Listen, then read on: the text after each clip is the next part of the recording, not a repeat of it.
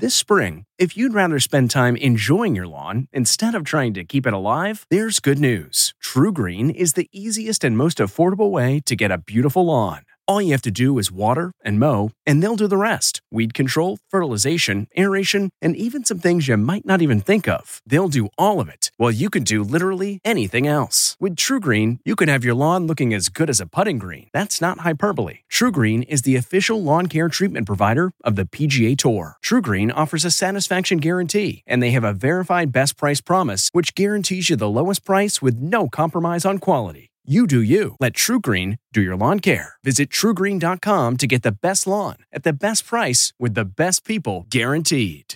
This podcast is supported by FedEx. FedEx offers fast delivery, more visibility, simple returns, and weekend home delivery to 98% of the U.S. population on Saturday and 50% on Sunday. With FedEx, you get picture proof of delivery, ensuring you always know where your package is. Returns are simple with packageless and paperless returns. Plus, FedEx Ground is also faster to more locations than UPS Ground. See the FedEx service guide for delivery information. So, what are you waiting for? See what FedEx can do for your business. Absolutely, positively FedEx. I'm Margaret Brennan in Washington, and this week on Face the Nation, chaos has turned to calm at the White House, but the challenges facing the newly elected president continue to grow. In the 10 days since taking office, President Biden has issued a flood of executive actions dealing with COVID 19, immigration, Obamacare, climate change, overturning the travel ban, racial equity, transgender rights, the Keystone Pipeline, and abortion rights. The best way to describe them to undo the damage Trump has done. There are new mandates requiring mask wearing when traveling, new efforts to bring order to vaccine distribution, and a third successful immunization is pending FDA approval. We now have a national strategy to beat COVID 19. It's based on science, not politics. It's based on truth, not denial. But Mr. Biden's push to end the pandemic will likely be disrupted by mutating strains of the virus now spreading in the U.S. Another roadblock? He's having a tough time selling his nearly $2 trillion package of economic aid to Congress, even to some members of his own party. COVID relief has to pass. There's no ifs, ands, or buts. With new accusations and threats, on top of increasing fears over the safety and security of members of Congress, bipartisanship is in short supply on Capitol Hill. The enemy is within the House of Representatives. Will anyone be willing to compromise? We'll talk with White House senior advisor and former Congressman Cedric Richmond. Connecticut Governor Ned Lamont's state is a success story when it comes to vaccinations.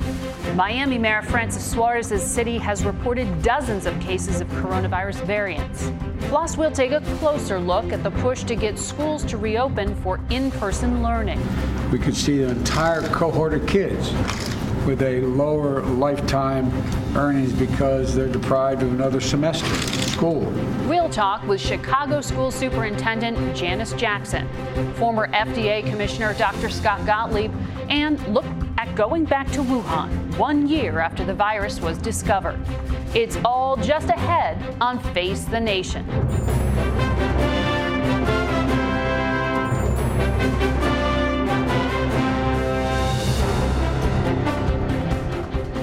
Good morning and welcome to Face the Nation. It's quiet in the nation's capital today, but that may be because of the snow falling outside. Whatever the case, we know it won't last. Washington is preparing for another impeachment trial. This time, former President Trump has been charged with incitement of insurrection based on his role in the January 6th attack on the Capitol. The former president has remained out of sight in Florida since leaving office, but last night we learned that he has parted ways with his top attorneys hired to represent him in next week's trial in the Senate. We've got a lot to get to today, and we begin with CBS News national correspondent Manny Bojorquez in Miami. Starting Tuesday, not wearing a mask on most forms of public transportation will be considered a violation of federal law under a sweeping public health order issued by the CDC. Efforts to stop the spread have taken on new urgency as three mutant strains have now appeared in at least 31 states. Even more worrying, the cases are being found in people with no travel history, a clear sign of community spread. We should be treating every case as if it's a variant um, during this pandemic right now. There are also questions about how the vaccines will stand up to new strains. Johnson & Johnson, which is set to ask for emergency authorization of its one-dose vaccine this week, noted that its efficacy dropped from 72% in the US to 57% in South Africa, where the mutant strain is driving new cases. This is a wake up call to all of us. We will continue to see the evolution of mutants. Vaccinating Americans remains a logistical challenge. In Alaska, medical workers try to find ways to remote villages. We have been going by plane, and a couple of the places you go by snow machine with a little sled behind it uh, to get you there. Across the nation, of the nearly 50 million doses distributed to states, just 60% have been administered. In an effort to speed up the process, FEMA is now asking the Defense Department to ready as many as 10,000 troops to assist in vaccine clinics. Yet for those who have received the shot, racial disparities persist, with white residents being vaccinated at higher rates than black residents, often double the rate or higher in one survey. At this clinic in South Los Angeles, a surprise shipment of 600 doses before closing became a lifeline for those who have struggled to secure appointments. Grandmas and grandpas, non English speakers, how are you supposed to use that complicated website? Another challenge facing states getting students back in the classroom. A CDC report found schools are low risk for widespread transmission, provided masks and distancing guidelines are followed. But there's a clash between the teachers union and the city of Chicago over a planned return to in person learning tomorrow. In Denver, it's already started it's been tense at times to think about like you know the possibility of getting infected the possibility of bringing home an infection there are some indications the virus's wildfire pace has slowed just slightly. The number of new cases and hospitalizations nationwide has eased, but the daily death toll surpassed 4,000 twice in the past week. Today, Florida ends its deadliest month of the pandemic. Margaret? Manny, thanks.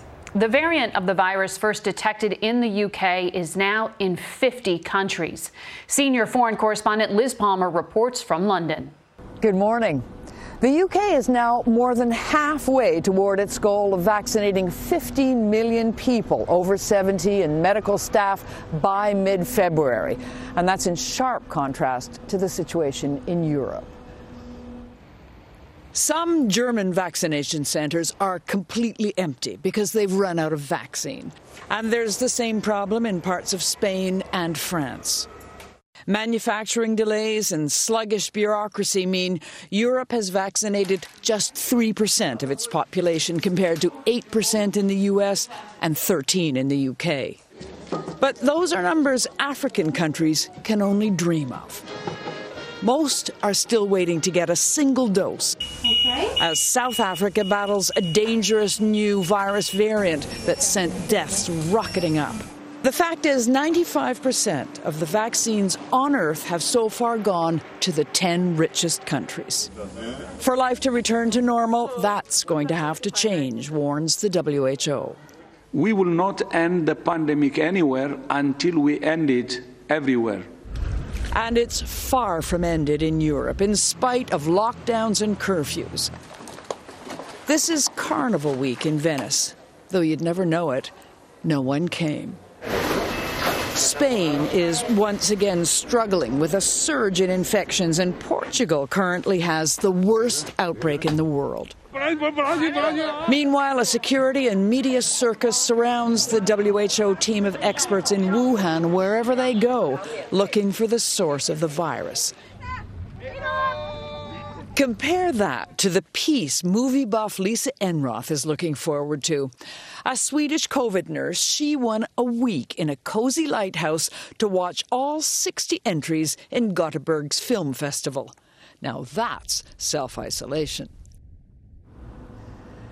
It's exactly a year ago this week that the very first coronavirus case was confirmed here in Britain. And there's a real hope now that we may be at what you might call the beginning of the beginning of the end. Margaret? Liz, thank you. We want to go now to New Orleans and former Congressman Cedric Richmond, who is now senior advisor to the president. Good morning to you. Good morning. I want to start on COVID. This new strain that was first detected in the UK, B117, led that country to shut down its schools. This week, Dr. Fauci said uh, opening U.S. schools may not happen due to mitigating circumstances. Uh, is President Biden still vowing to open American schools by April? Well, yes. And the key to it is making sure that we pass the American Rescue Plan so that we provide the uh, school systems and local municipalities the ability to open schools safely. And we think that if we invest in uh, the resources to make it safe, schools should reopen. But that likely wouldn't even happen until March at the earliest. Uh, tell me about the plans right now, what you can do now. Should the federal government uh, make it a priority to vaccinate teachers or instruct governors to push them towards the head of the line as essential workers? Look, I think you see us doing everything uh, humanly possible to make sure we ramp up vaccinations. We're delivering another million six to the states every week, so we bumped up the order. We just purchased another 200 million vaccinations so that we can vaccinate the whole 300 million adults that we need to do. And so uh, we're going to keep pushing. We're going to keep sending in vaccines to the states and asking the states to uh, hurry up and make sure that they uh, get them all out. But our plan and why we need to passed American Rescue Plan is to make sure that we give the school systems the ability to buy the masks, the ventilation systems, all of those things that's needed uh, to open up. But as you know, I mean, that fight is happening right now in cities like Chicago. We'll be talking to their superintendent later on in the program. And uh, Michael Bloomberg, former presidential rival to, uh, to President Biden, argued in an op ed this week that the president could be doing more. He could use his bully pulpit, excuse me, to give political cover to fellow Democrats. He could tell the unions, yes, I understand uh, how we need to prioritize teachers here and actually take measures to do it. Why isn't the president doing more to help out some of these fellow Democrats? I think the president is doing a lot. He just uh, introduced a, a $1.9 trillion plan to make sure that it is a whole community but they approach need the help to right now. They're uh, trying to open schools Monday. vaccinations. Well, that's an issue in uh, Chicago that uh, both sides are dealing with. I know they're both at the table. Uh, teachers are concerned about their health and making sure that they could teach uh, in a safe environment. And if you look at the CDC study, the CDC study that just came out said with the proper investments, with the proper spacing and class sizes, schools could reopen uh, safely. But another key aspect of that CDC study is that they didn't test all the students and teachers. They just tested people who were symptomatic, and the class sizes in that population uh, was in between 10 and 20 students in a class. So, look, we are very serious about making sure that we pass a plan that gives us a comprehensive approach to uh, COVID, which means small business help, help to uh, our citizens. And so, look, we want kids back in school, no doubt about it.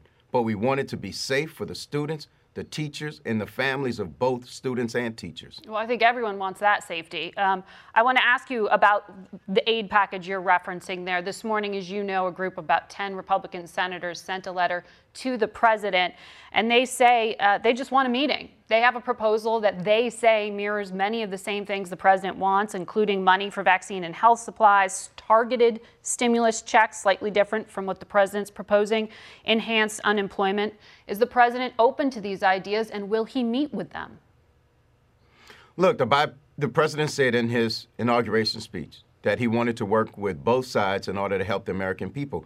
And what we know about President Biden is it's never about him, it's always about uh, the people. So, uh, yes, he is very willing uh, to meet with anyone um, to advance the agenda. But look, this is about seriousness of purpose, this is about meeting the moment. And this crisis is enormous, and our response to it meets that challenge. And so, when you start talking about $1,400 to individuals, another $160 million so we could safely open schools, a couple hundred million dollars to make sure that we help small businesses that are struggling.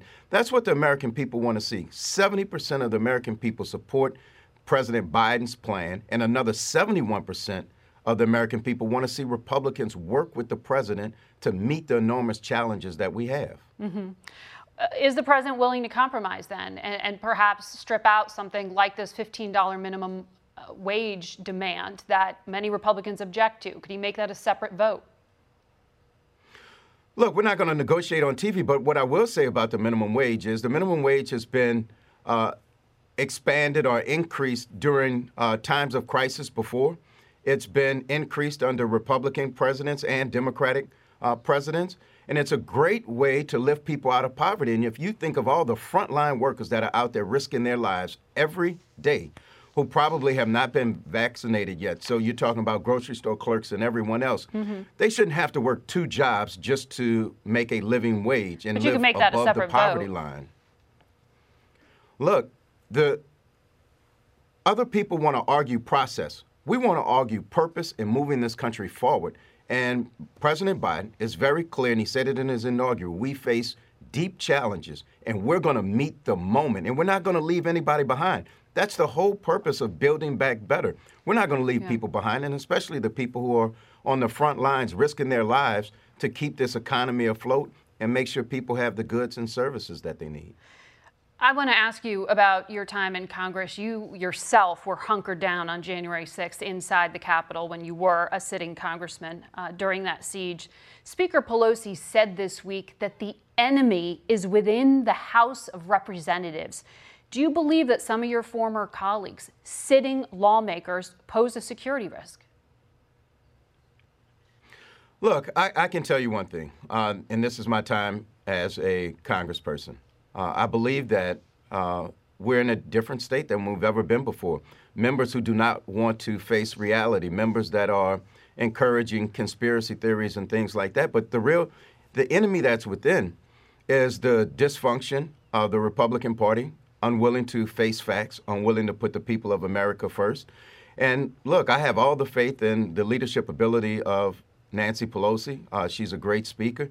Uh, but the challenge is bringing people together right now. And that means Republicans ditching uh, the division that has defined them for the last couple of years under the former president and coming to the table. All we're asking is those people that are out there busting their backs to keep food on their table and a roof over their head and clothes on their kids' back. Come join us in helping them. And let's leave the conspiracy theories. Let's stop arguing about election fraud that we know never existed. And so that's the enemy within is the inability of people mm-hmm. to acknowledge facts and come together to help the American people. All right. Thank you very much, Congressman Richmond, for your time. We want to go now to Connecticut. Governor Ned Lamont joins us from Stamford. Good morning to you. Good morning, Margaret.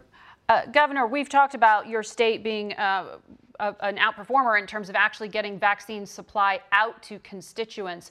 And I wonder what your advice to the Biden administration would be. Should they continue prioritizing states based on population or reward good behavior by giving more vaccine to states that can actually put it in arms? Well, I can tell you they gave us, uh, the previous administration gave us 50,000 additional doses because uh, we were doing a good job of getting people vaccinated on a timely basis. But I think uh, what's most important right now for the Biden administration is give us some uh, transparency. Let us know what we can expect next week, what we can expect next month, so we know how much to expand our infrastructure. But we're ready to get people vaccinated. You just get us the vaccines. Well, we know the White House said this week that they will boost supply about 16%, give you three weeks' notice of what you're about to get instead of just the one week that you were getting under the prior administration. But then I saw that two health systems in your state have been canceling appointments for shots in arms for the coming week. So I'm wondering is there still a problem with federal supply? I don't think so. They've done a relatively good job of getting us the vaccines when we need it. Our hospital systems and federally qualified health centers, they do things by appointment. That clears up a lot of the confusion you see in some other states. But I do know that one or two of these systems may be overpromised and, um, you know, had more people than they had vaccines. We're watching that very carefully. Do it by appointment, clear up the confusion, get people vaccinated. So you have prioritized, as the federal government has suggested, uh, based on age, um, and, and there is a correlation, of course, between mortality and age when it comes to COVID. Well, one of your local papers, uh, the Connecticut Mirror, had an analysis pointing out that the 65 and older group in Connecticut is about 84% white. Given how hard hit people of color are, should race be a factor?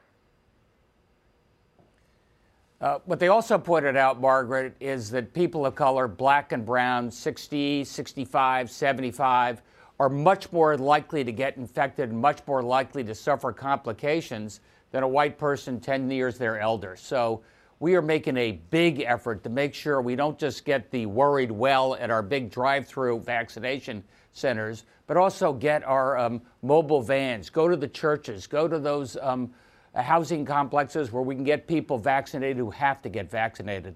But you still will stick with age as the determining factor at this point? At this point, it's 75 and above, just because, as you point out, you know, 80% of the fatalities are related to that narrow group. Then we'll probably go down to 65 and above. Most of those folks have comorbidities. And then we'll look at essential workers in a broader group from there. But uh, we can expand quickly if we get mm-hmm. more vaccines. Well, uh, let me ask you about those essential workers. Um, you have about 50% of your schools already in person face to face instruction. Should teachers be pushed to the front of the line as essential workers? I asked the, uh, Cedric Richmond from the White House that, and he didn't want to uh, stipulate that they should be prioritized. Will you prioritize teachers in your state? Well, first of all, we have about 95% of our kids have the opportunity to go to school, to go to the classroom, uh, either full time or hybrid. Almost all of them are full time. Our teachers have been extraordinary heroes, showing up, being at school, giving these kids an opportunity. I can't afford a lost year. So, yes, teachers are going to be uh, in an early group when it comes to people getting vaccinated. And right now, they are a priority group in terms of testing. We're doing testing at the schools or nearby to make sure every right. teacher has the confidence that they can continue to teach safely. But for example, in Chicago, the mayor has said there that, that putting teachers ahead of other essential workers wouldn't necessarily be fair. Will you put teachers ahead of those other essential workers in 1B? Well, it's a little complicated. I, have got um, police who are going out there on the front lines. We got manufacturing folks and defense industries. I got daycare workers. So I've got to be careful about how you prioritize. But I got to tell you, teachers are right near the top of that list because of what we're doing to keep our schools open and our kids in the game. In Connecticut, you have detected some of this new mutant virus, the B117, that originated or was, excuse me, detected first in the UK. The Prime Minister, as you know, of the United Kingdom shut down schools there. At, at what point will you reverse course or have to reverse course and shut down your schools if this particular strain becomes more of a problem? Somebody I talked to a lot about this is one of your next guests, Scott Gottlieb, who's been advising us. And fortunately, in Connecticut, compared to, say, a couple of the other states, our um, hit rate in terms of those uh, particularly um, infectious variants is very, very low. So I'm quite confident that if we keep the vaccinations going, we're going to be able to stay ahead of that curve. But we are watching it carefully, and if something changes, so will we. Do you have a benchmark infection rate where you'd shut down? Uh, I don't do it that way. I mean, right now we're less than 5%. We're one of the lowest in the country right now. Been that way for some time. Uh, and, and frankly, being in a classroom with a mask is probably a lot safer uh, than being out with your buddies because you can't go to school. Mm-hmm. So, are you confident, bottom line, that you will have 100% of schools open by the spring? Uh, like I said, 95% of our kids right now are already have the option to go to school, either full time or hybrid. Right. And uh, we're going to keep that going. The only variant could be is if this um, UK variant takes off like wildfire. Okay. Governor Lamont, thank you for your time today. If you enjoy Face the Nation, we think you'll love our new podcast. A new episode of Facing Forward drops every Friday, and in our latest edition, I spoke with the CEO of Eli Lilly. You can listen and subscribe on Apple Podcasts or your favorite podcast platform. We'll be right back with the mayor of Miami and former FDA Commissioner Dr. Scott Gottlieb. And later on, we'll talk to Chicago Public Schools CEO Janice Jackson about whether they'll be able to reopen tomorrow.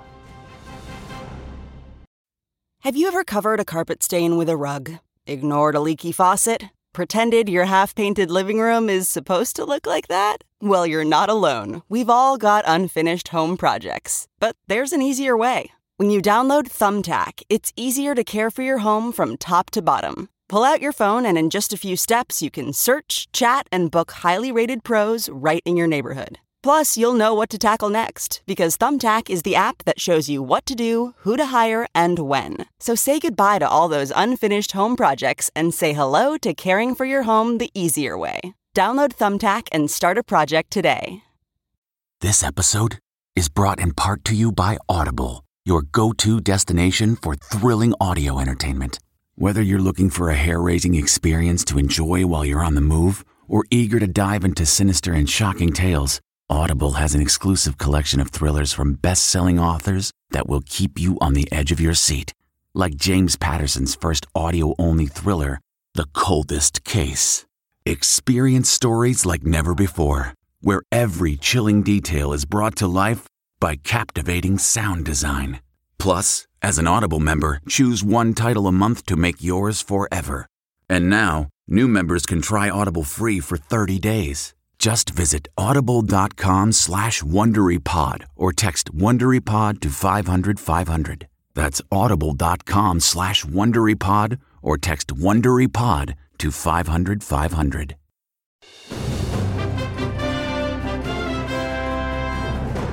Welcome back to Face the Nation. We go now to Miami, still a hotspot for COVID 19. Mayor Francis Suarez is there. Good morning to you, Mr. Mayor. Good morning, Margaret. It's a pleasure to be with you this morning. According to the CDC, uh, Florida is the state with the most cases of B117. That's that strain first detected in the UK. It's highly contagious, and I know there's a concentration in South Florida. What mitigation measures are you putting in place in your city to contain it? Well, you know, uh, we've been restricted from being able to put in mitigation measures. Uh, I had implemented a, a, mask in public order uh, back when we were allowed to do that during the summer, and that drove down cases by 90%. Uh, now we're not allowed to implement a mask in public order. It's something that I had been uh, speaking to the coronavirus task force about. The good news is that uh, as, as opposed to the summer, where we had 2,300 COVID patients countywide, which was a, a tremendous strain on our hospital system, now we have less than a thousand uh, patients. So, um, you know, even though we are, you know, obviously battling with with a new strain, uh, that is not, thankfully, at this point, materializing into more hospitalizations. When you say not allowed, uh, I assume you're referring to Governor DeSantis, uh, a fellow Republican who has uh, put in place restrictions to bar local governments from enforcing uh, mask mandates. Um, so, you're, are you telling him, as mayor, I need power over my own city? Sure, yeah. I've, I've, I've uh, tried to reach him uh, on multiple occasions to tell him to give us the opportunity, not just here at the city, but in the county, to be able to institute things that we think are common sense, that we think are backed up by science. Um, and we can demonstrate are backed up by science. I have a chart that shows demonstrably that masks in public work. Uh, thankfully, a lot of our residents are doing it regardless. I think they're obviously concerned about their own health, and certainly we've been hammering home the point uh, in PSAs, uh, you know, throughout uh, you know last few months, and I think that's one of the main reasons why our hospitalizations remain low. So I'm very thankful that our residents are listening, despite the fact that it's something that we can't mandate. And the governor has not responded, I assume, to your request. That, that's correct. That's right. I looked at the White House report for your state this week, and it highlights the metro area around Miami uh, as being in the red zone. But your restaurants are allowed to have 100% capacity, um, along with social distancing, of course. But your bars, your nightclubs, your gyms are all open. Should you be rethinking that? Well, like I said, you know, unfortunately, uh, that's not uh, in our purview. That's something that the governor has decided. And certainly, um, we're, we're blessed that our residents, I think, are also heeding the warnings and are using masks despite the fact that there are significantly greater concentrations of people at those establishments. Because of that, our hospitalizations have plummeted from the summer. And like I said, uh, we're in a, in a place where we have significantly less than we had before. Obviously, um, for our aging population, we're focusing on vaccinating that population right now as we speak. Uh, and that's been our priority to make sure that we can protect uh, those that are the most vulnerable, those that are at the most risk mm-hmm. of losing their life if they contract the virus. Do you know if you have any of the cases of P1, the strain out of Brazil, or B1351 out of South Africa? I don't yet. I haven't gotten any indication from the, the state health department that we have any of those strains. It's very possible that we do. Um, what we do know and what we've been told is that the vaccines that we're administering from both Moderna and Pfizer are effective against the UK strain, which of course we all know is significantly more contagious uh, than, than you know the sort of uh, previous version of, of COVID-19. So um, we're continuing to vaccinate uh, both in the city of Miami at Marlins Park at about 7,000 a week. Mm-hmm. We'd love to have more vaccine. We think if we get significantly more, we can uh, more quickly vaccinate the vulnerable population as well as the general population. Now, vaccine tourism is also drawing people to Miami. I know you've tried to stop some of this, and your governor has said to prioritize uh, residents. Um, but there was a Mexican TV star posting on social media last week that he flew into Miami, got a shot, and then flew back to Mexico. Rules are still being broken here. How are you going to discourage that from happening?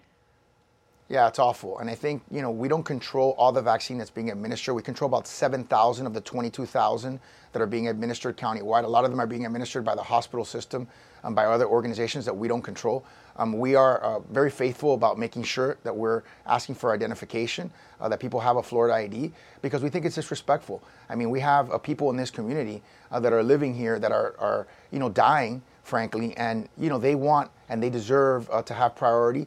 Um, if they're vulnerable, we need to get them vaccinated as quickly as possible to make sure uh, that they can live uh, peaceful and enjoyable lives uh, without worry. Are you investigating some of this rule breaking? You're saying you're confident that people are being asked for ID, but obviously people are exploiting that.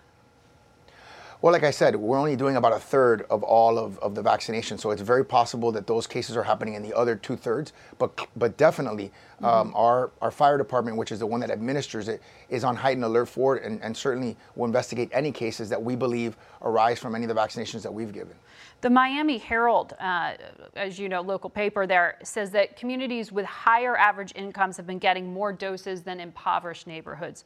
Why is that happening?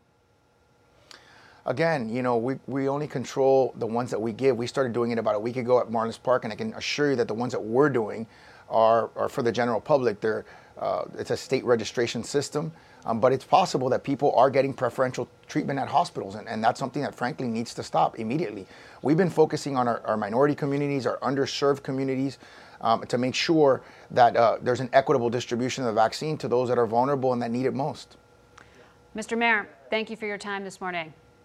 Thank you. We want to go now to former FDA Commissioner Dr. Scott Gottlieb. He sits on the board of Pfizer as well as Illumina. And you all heard Governor Lamont mention him and the help he gives in his home state of Connecticut. Uh, doctor joins us this morning from Westport, Connecticut. Good morning. Good morning. Uh, I thought it was remarkable there to hear a, a, Republican mayor criticize a Republican governor and saying we, we need to actually be able to control what's happening in our own city and that not being allowed to happen. Um, our cities, like Miami, places where they are seeing B117, this strain of the UK, circulate, are they really at risk of being overrun? I think Miami is at the highest risk right now. Miami and Southern California. If you look at where B117 is right now in the country, about half the cases that we're turning over in Southern California and in Florida, and the cities are the hotspots, San Diego, Miami. So I think that the possibility is that we're not going to see a national epidemic with B117, at least in the spring and the summertime. It's a risk to the fall. But what we're likely to see is regionalized epidemics with this new variant. And the two places in the country right now that are the biggest hotspots are Southern Cal- California and Southern Florida, Miami. So those cities need to be very mindful uh, of the spread of these variants. Now we know what works. Prior immunity and the vaccines do appear to be as effective against this new variant. So as we immunize more of the population, and if people continue to wear masks and be vigilant in these parts of the country, we can keep this at bay. It's not too late, but it's a real risk to those regions of the country right now. Can you clarify? Because Dr. Fauci was on this program last Sunday and said that that UK strain does have a certain degree of increase in virulence, meaning it can cause more damage, including death. Is it more deadly? There's some, there's some evidence right now that does suggest that it's more pathogenic, that it does cause more severe illness. And we do know that it's about 50% more transmissible. But what we also know from the data, at least the data we have so far, both experimental evidence as well as the data that's come out of some of these vaccine trials, like the Johnson & Johnson vaccine trial and the one with Novavax, is that uh, immunization and prior infection appears to be protective against the B117 variant, as protective. That's not the case with the Brazilian and South African variant, P1 and B1351 where prior infection, the immunity you get from being infected, as well as the immunity you get from vaccination, does not appear to be as protective against those variants. So, the good news with B117, if there is good news, is that as we vaccinate more of the population, it should be a backstop against the continued spread of that variant. So, the Biden administration projected this week that another 90,000 people will die in the U.S. over the next four weeks, but the curves seem to be coming down on hospitalizations and infections. Are we getting ahead of ourselves by saying we're turning a corner here? Are you warning us that these new variants are going to dramatically change this trajectory? I think we have the potential to turn a corner. Things are clearly improving around the country. We can't take our foot off the brake too quickly in terms of the things that people are doing, like wearing masks and being more vigilant. That's really probably what's bringing down infection rates across the country right now. The new variants create a lot of risk. I think that the risk is that what you're going to see over the summertime is whereas the summer should have been very quiet, coronavirus should have really dissipated, in part because of the seasonal backstop, in part because we've infected a third of the population, and in part because we're immunizing more people. So coronavirus levels should have really come down this summer. You might see higher prevalence than what you would have expected, but what's going to likely happen is that the prevalence is going to be high in certain regional hotspots. So we'll have hotspots of infection and maybe epidemics in parts of Florida, parts of Southern California because of B117. They'll never really get out of it, but the rest of the country will see prevalence come down. Now the risk is to the fall when you know these new variants are going to want to surge. B, B117, B1351, P1. Now, with respect to the South African and the Brazilian variants, they don't appear right now to be more fit, meaning that they're more transmissible. So they may not spread as readily, and we have time to get control of those variants and develop new boosters that could protect against them, vaccine boosters. That's what I wanted to ask you about, uh, because we heard from Johnson & Johnson and Novavax that potentially their vaccines may be less effective against that strain out of South Africa. How long will it take us to get the booster shots that you say may be necessary? Well, I think we could definitely have it in time for the fall. Um, we need to come up with a regulatory framework that allows the boosters to be licensed on the ability to demonstrate that they can produce antibody levels. And FDA is working on that. They've talked about developing guidance that would allow companies to develop boosters to the existing vaccines um, that could be licensed just on the basis of proving that in three or 400 patients, they can induce antibody levels at a sufficient level that are protective against these new variants. And so I think that framework is going to be mapped out, and the companies have said they're already working on those new boosters. We could have them in time for the fall across all these vaccines. There's no reason we can't do that. And the platforms that the companies use to develop these vaccines, these synthetic platforms, lend themselves to those quick adaptations. For those of us who aren't doctors, how should we understand the difference between Pfizer, Moderna, and the Johnson & Johnson vaccine that seems to be headed for FDA approval? Yeah, you know, I don't think you can make apples to apples comparisons across these clinical trials. People focused on the fact that the J&J vaccine um, was 72% effective in the United States at protecting against moderate and severe disease, and the uh, mRNA platforms, Moderna and Pfizer, were 95% protective. And so, you know, there was a presumption that, well, maybe the J&J vaccine isn't as protective. I think that we need to look at what the vaccine is doing. It does appear that the J&J vaccine is inducing what we call a T cell response, meaning that it's protecting against disease. It might not be protecting as well against infection, but it does seem to be protecting very well against moderate to severe COVID. And in fact, in the clinical trial, no patients who received the vaccine were hospitalized um, or um, died from, from COVID. And so that's a really good outcome from the clinical trial. We also need to keep in mind that the, the J&J vaccine is a one-dose vaccine. They have a study underway looking at two doses. So it may well be the case that if you get two doses of that J&J vaccine, which may eventually be how we end up using it, it'll be just as protective as the other vaccines. But it's a very good development. I think it will get authorized by the FDA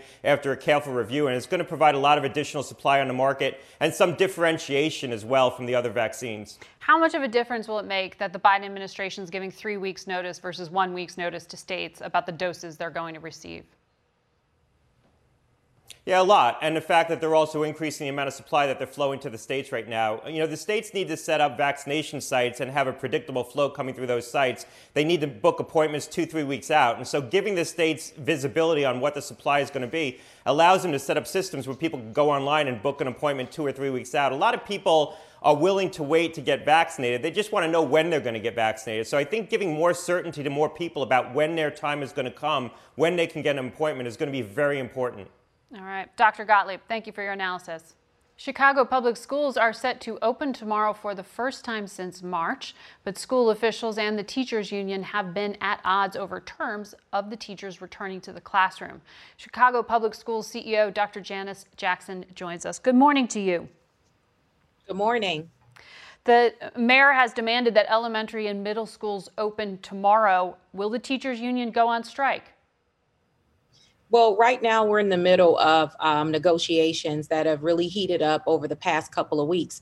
Our goal is to reopen schools as planned um, tomorrow on February 1st for students in our K through 8 uh, grades. It's also important to note we did bring back our early childhood students and some of our students with disability disabilities earlier this month um, and had real good success uh, with reopening. So we are looking forward to restarting again. What happens to teachers if they don't show up tomorrow? Well, the goal right now is to to get a resolution. CTU has made it clear that they want um, a deal. Um, we share those same sentiments, um, but we're still far apart on a couple of key issues, uh, such as vaccination um, and how we uh, account for accommodations for individuals who maybe are just you know petrified to come back into schools because of COVID. We believe that we have to reopen schools. We've been closed for almost a year now, and as a school system, we're starting to see some of the effects of schools being closed. Uh, many of our students um, aren't logging on. Um, we are seeing uh, African American and Latinx students in particular being especially hard hit. And our goal is to really give every parent an option. Those families who want to remain remote will have that option through the remainder of the school year. But we have thousands of families who want an in person option because they're essential workers themselves. Mm-hmm. How many children do you expect to be in the classroom tomorrow? Right now, we're anticipating 77,000 students, um, which is roughly a third of um, the students here in CPS that are eligible for in person instruction. Um, that's twice the size of the second largest school district here in Illinois. And so, reopening Chicago public schools is extremely important. We should also note that private and parochial schools in the city have been open since August. Um, and we learned a lot from their implementation plans and mm-hmm. looked to guidance from um, public health officials as well as the CDC to make sure we had a solid plan for reopening. So, on that CDC plan, I know this a report this week got a lot of attention, really urging schools to reopen and, and, saying that transmission can be stopped if masks are worn and there's social distancing. But the same report said there should still be restrictions in the community, and it cited indoor dining. Chicago has already opened its bars and restaurants. Um, how do you feel about that? I think we've learned a lot about reopening from the past spring. Um, definitely prioritizing the reopening of schools has to be at the top of the list, and our mayor has done that. We have reopened bars and restaurants at um, limited capacity here in the city. But one thing that was really important in that report is that it showed that community spread does not necessarily impact um, spread within a particular school, and that implementing mitigation mitigation strategies with fidelity actually um, is more successful will you know lead to more success with reopening. And so we're focused on that. We have a solid plan in place that goes above and beyond the guidance that we've heard from um, city as well as cdc officials. And we believe that we can safely reopen. And we've been open for three weeks or we have been open for three weeks with a great degree of success. So the time is now for students to return to the classroom. So you mentioned that one of the issues you're still um, in disagreement with uh, with the union is over vaccination. Chicago is one of the few cities in this country that gets its supply directly from the federal government. The federal guidelines prioritize based on age. That's why I was asking uh, Cedric Richmond, uh, the advisor to the president, about it. I wonder if it would be helpful to you if the Biden administration explicitly said to prioritize teachers in the front of the line as essential workers. Yeah. So in Chicago and in Illinois, we are prioritizing teachers. They are included in 1B, which is currently underway. I think the issue is definitely around vaccine supply. Um, the more uh, vaccines we're able to get, we'll be able to vaccinate people sooner. We have started vaccinating um, individuals in our school system, which is important to note. We started with our healthcare workers and those individuals who work closely with students where uh, they may be at more risk for exposure. Um, but again, in order to accelerate vaccination of our teachers, we quite frankly need more supplies. So, you, why couldn't you move them to the front of 1B ahead of other essential workers with the supply you have now? Well, our city's health department is in charge of that. But what I've heard them say is that, look, the vaccine is a part of a public health uh, toolkit in order to mitigate the spread of COVID. Rule number one is that you have to uh, disseminate those vaccines in places where we're trying to stop the spread of COVID schools are not significant sources of spread. And so mm-hmm. this is as much this is not as much this is a public health solution. We have to start with that. Some of these other things are incredibly important but some of them are political decisions. Our health department is trying to combat um, the effects and the spread of covid and we are prioritizing places where we see the spread uh, raging on. All right. Dr jackson none of this is easy. Thank you for your time this morning. We'll be back in a moment Achieving a gorgeous grin from home isn't a total mystery with Byte clear aligners. Just don't be surprised if all of your sleuthing friends start asking, What's your secret? Begin by ordering your at home impression kit today for only $14.95. Byte clear aligners are doctor directed and delivered to your door. Treatment costs thousands less than braces. Plus, they offer flexible financing, accept eligible insurance, and you can pay with your HSA FSA. Get 80% off your impression kit when you use code WONDERY at Byte.com. That's B-Y-T-E dot com. Start your confidence journey today with Byte. You can host the best backyard barbecue. When you find a professional on Angi to make your backyard the best around. Connect with skilled professionals to get all your home projects done well. Inside to outside repairs to renovations. Get started on the Angi app or visit Angi.com today. You can do this when you Angi that. A year ago, CBS News foreign correspondent Ramy Inocencio traveled to Wuhan, China at the height of the COVID 19 outbreak. He and his team went back last week to cover the trip of WHO experts who have been trying to get into that country for a year now to investigate the origins of the virus. Today, that team of investigators was allowed into the seafood market in Wuhan, where scientists believe the virus first spread. Here's Ramy's report. Wuhan's winter swimmers have returned to the Yangtze River. Dancers to their parks, friends to their favorite snack shops. Many are celebrating a new lease on life after the loss of nearly 5,000 and a lockdown for 76 days. We were here one year ago, the start of what would be a global tragedy. Now, World Health Organization investigators are here too. Scientists believe bats brought COVID to humans. The WHO is looking for the how. This is Wuhan's famous, some would say infamous, Institute of Virology. Some believe COVID leaked from here, but Chinese officials have pushed back hard. The institute says that it's open to any kind of visit. But the international community is skeptical. The investigation has been long delayed. China has been accused of repeatedly blocking access. Beijing has pressed an anywhere but China origin story. The Biden administration says Chinese officials are spreading misinformation. Let history be the judge. Peter Daszak is a U.S. based investigator and part of the WHO team here. He says the work so far has been productive. Today, the team visited the market where some of the first infections were detected. We are seeing the data and looking at the evidence together with our counterparts in China. We spoke with Wuhan natives who blame the government. Zhang Hai lost his father and calls it murder. Yang Min's daughter died, she says, because whistleblowers were muzzled. In state propaganda, only the positive is told. From a new patriotic documentary for the nation to a massive COVID exhibition in Wuhan that praises China's President Xi Jinping for victory over the virus. And it is a reality. One year later, there has been restoration to society after catastrophe, resumption of movement after isolation, and recovery from tragedy for the city of 11 million on the banks of the Yangtze, still looking for answers about COVID, now living almost as if it never happened. Ramy Inocencio, CBS News, Wuhan. We'll be right back. That's it for us today. Thank you for watching. We'll see you next Sunday morning just before CBS Sports Super Bowl 55 coverage. We'll be previewing the game and the challenges the NFL has faced in our broadcast next week. For Face the Nation, I'm Margaret Brennan. Today's guests were Senior Advisor to the President Cedric Richmond, Connecticut Governor Ned Lamont, Miami Mayor Francis Suarez, former FDA Commissioner Dr. Scott Gottlieb, and the CEO of Chicago Public Schools, Janice Jackson.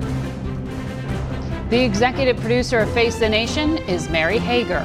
This broadcast was directed by Shelley Schwartz. Face the Nation originates from CBS News in Washington. For more Face the Nation, we're online at facethenation.com and you can follow Face the Nation and CBS Radio News on Twitter, Instagram, and Facebook. Face the Nation is also broadcast on our digital network, CBSN. If you like Face the Nation with Margaret Brennan, you can listen early and ad-free right now by joining Wondery Plus in the Wondery app or on Apple Podcasts. Prime members can listen ad-free on Amazon Music. Before you go, tell us about yourself by filling out a short survey at wondery.com/survey. Look around. You can find cars like these on AutoTrader. New cars, used cars, electric cars, maybe even flying cars. Okay, no flying cars, but as soon as they get invented, they'll be on Auto Trader. Just you wait. Auto Trader. Survivor 46 is here, and so is On Fire, the only official Survivor podcast. And we have a twist this season. The winner of Survivor 45, Dee Valladares, will be joining us every week. We're going behind the scenes of the biggest moments, the how and the why things happen, and the strategy and analysis you can only get from someone like me, a Survivor winner. Listen to On Fire, the official Survivor podcast, wherever you get your podcasts.